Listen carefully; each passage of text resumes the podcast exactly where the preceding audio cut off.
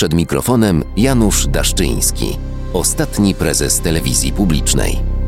Witam słuchaczki i słuchaczy Haloradia, a od ubiegłego tygodnia także moich przyjaciół i znajomych na Facebooku obojga płci rzecz jasna. Dzisiaj dwa tematy bardziej obszernie i trzeci w wielkim skrócie. Temat pierwszy.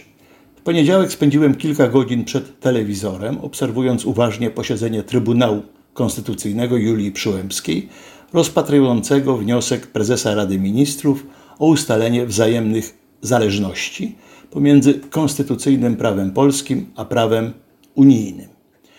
Jednak szczególną uwagę zwróciłem na treść wystąpienia szefa Centrum Legislacyjnego Rządu, Krzysztofa Szczuckiego, który wielokrotnie powoływał się na moc sprawczą poprzednich wyroków polskiego Trybunału, nawet tych, które zapadły wiele lat temu.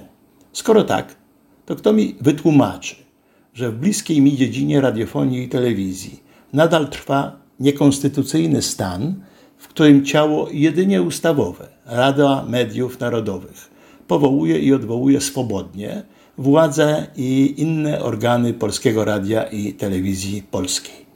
Prezesa Kurskiego nawet kilka razy. Bo przecież cały czas obowiązuje, opublikowany zresztą, wyrok Trybunału Konstytucyjnego z 13 grudnia 2016 roku, obradującego wtedy pod przewodnictwem profesora Andrzeja Rzeplińskiego. Dla przypomnienia, Trybunał uznał wówczas w stosownym wyroku, że pominięcie Krajowej Rady Radiofonii i Telewizji w procesie powoływania i odwoływania zarządów i rad nadzorczych mediów publicznych jest, uwaga, niezgodne z konstytucją. Logika każe stwierdzić zatem, że powoływane i odwoływane od początku 2016 roku organy zarządcze mediów publicznych działają niezgodnie z Konstytucją Rzeczypospolitej Polskiej, o Radzie Mediów Narodowych nawet nie wspominając. Słowem, działają nielegalnie. No i co? No i nic.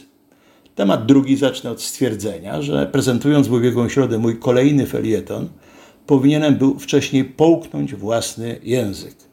Utyskiwałem wtedy, że temat przedłużenia koncesji na nadawanie programu TVN24 zszedł w debacie publicznej na plan dalszy. Minęło zaledwie kilka godzin, by ten temat wrócił z wielką siłą. Wszystko za sprawą projektu nowelizacji polskiego prawa medialnego, złożonego, nomen omen, nocą ze środy na czwartek do Laski Marszałkowskiej przez grupę posłów Prawa i Sprawiedliwości. Teraz już nie mówimy wyłącznie o koncesji dla TVN24. Mówimy o dalszym istnieniu wszystkich kanałów telewizyjnych sygnowanych marką TVN Discovery, zarówno tych satelitarnych i rozpowszechnianych kablowo, jak i nadawanych naziemnie z głównym kanałem TVN na czele. Jeszcze nie tak dawno byłem przekonany, że Prawo i Sprawiedliwość nie będzie chciało zadrzeć ani z amerykańskim rządem, ani z kapitałem amerykańskim, i to pod pretekstem, że zacytuję tu posła wnioskodawcę Marka Suskiego, działań ochronnych przed dalszymi atakami hakerskimi na polskie instytucje, głównie rządowe. Poza tym, co z umową polsko-amerykańską o szanowaniu wzajemnych interesów i ochronie inwestycji, co z całym sektorem obronnym, co z obecnością wojsk amerykańskich w Polsce, co z kontraktami na 32 myśliwce F-35, 250 czołgami Abrams i bateriami Patriot. No i temat trzeci, jedynie zajawkowo.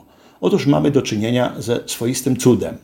Wystarczyło, by Donald Tusk zaczął rozmawiać z dziennikarzami na każdy temat, by nastąpiło cudowne przemienienie stosunku rządzących do przedstawicieli mediów. Proszę bardzo, nagle już nie obowiązuje zasada, że pytania można zadawać tylko w temacie prasowych konferencji rządowych. Niemniej nadal trwa pogoń dziennikarzy za plecami marszałka Terleckiego. To się chyba nie zmieni. Do usłyszenia za tydzień. Wspieraj niezależne Halo Radio, które mówi wszystko. www.halo.radio ukośnik SOS. Dziękujemy.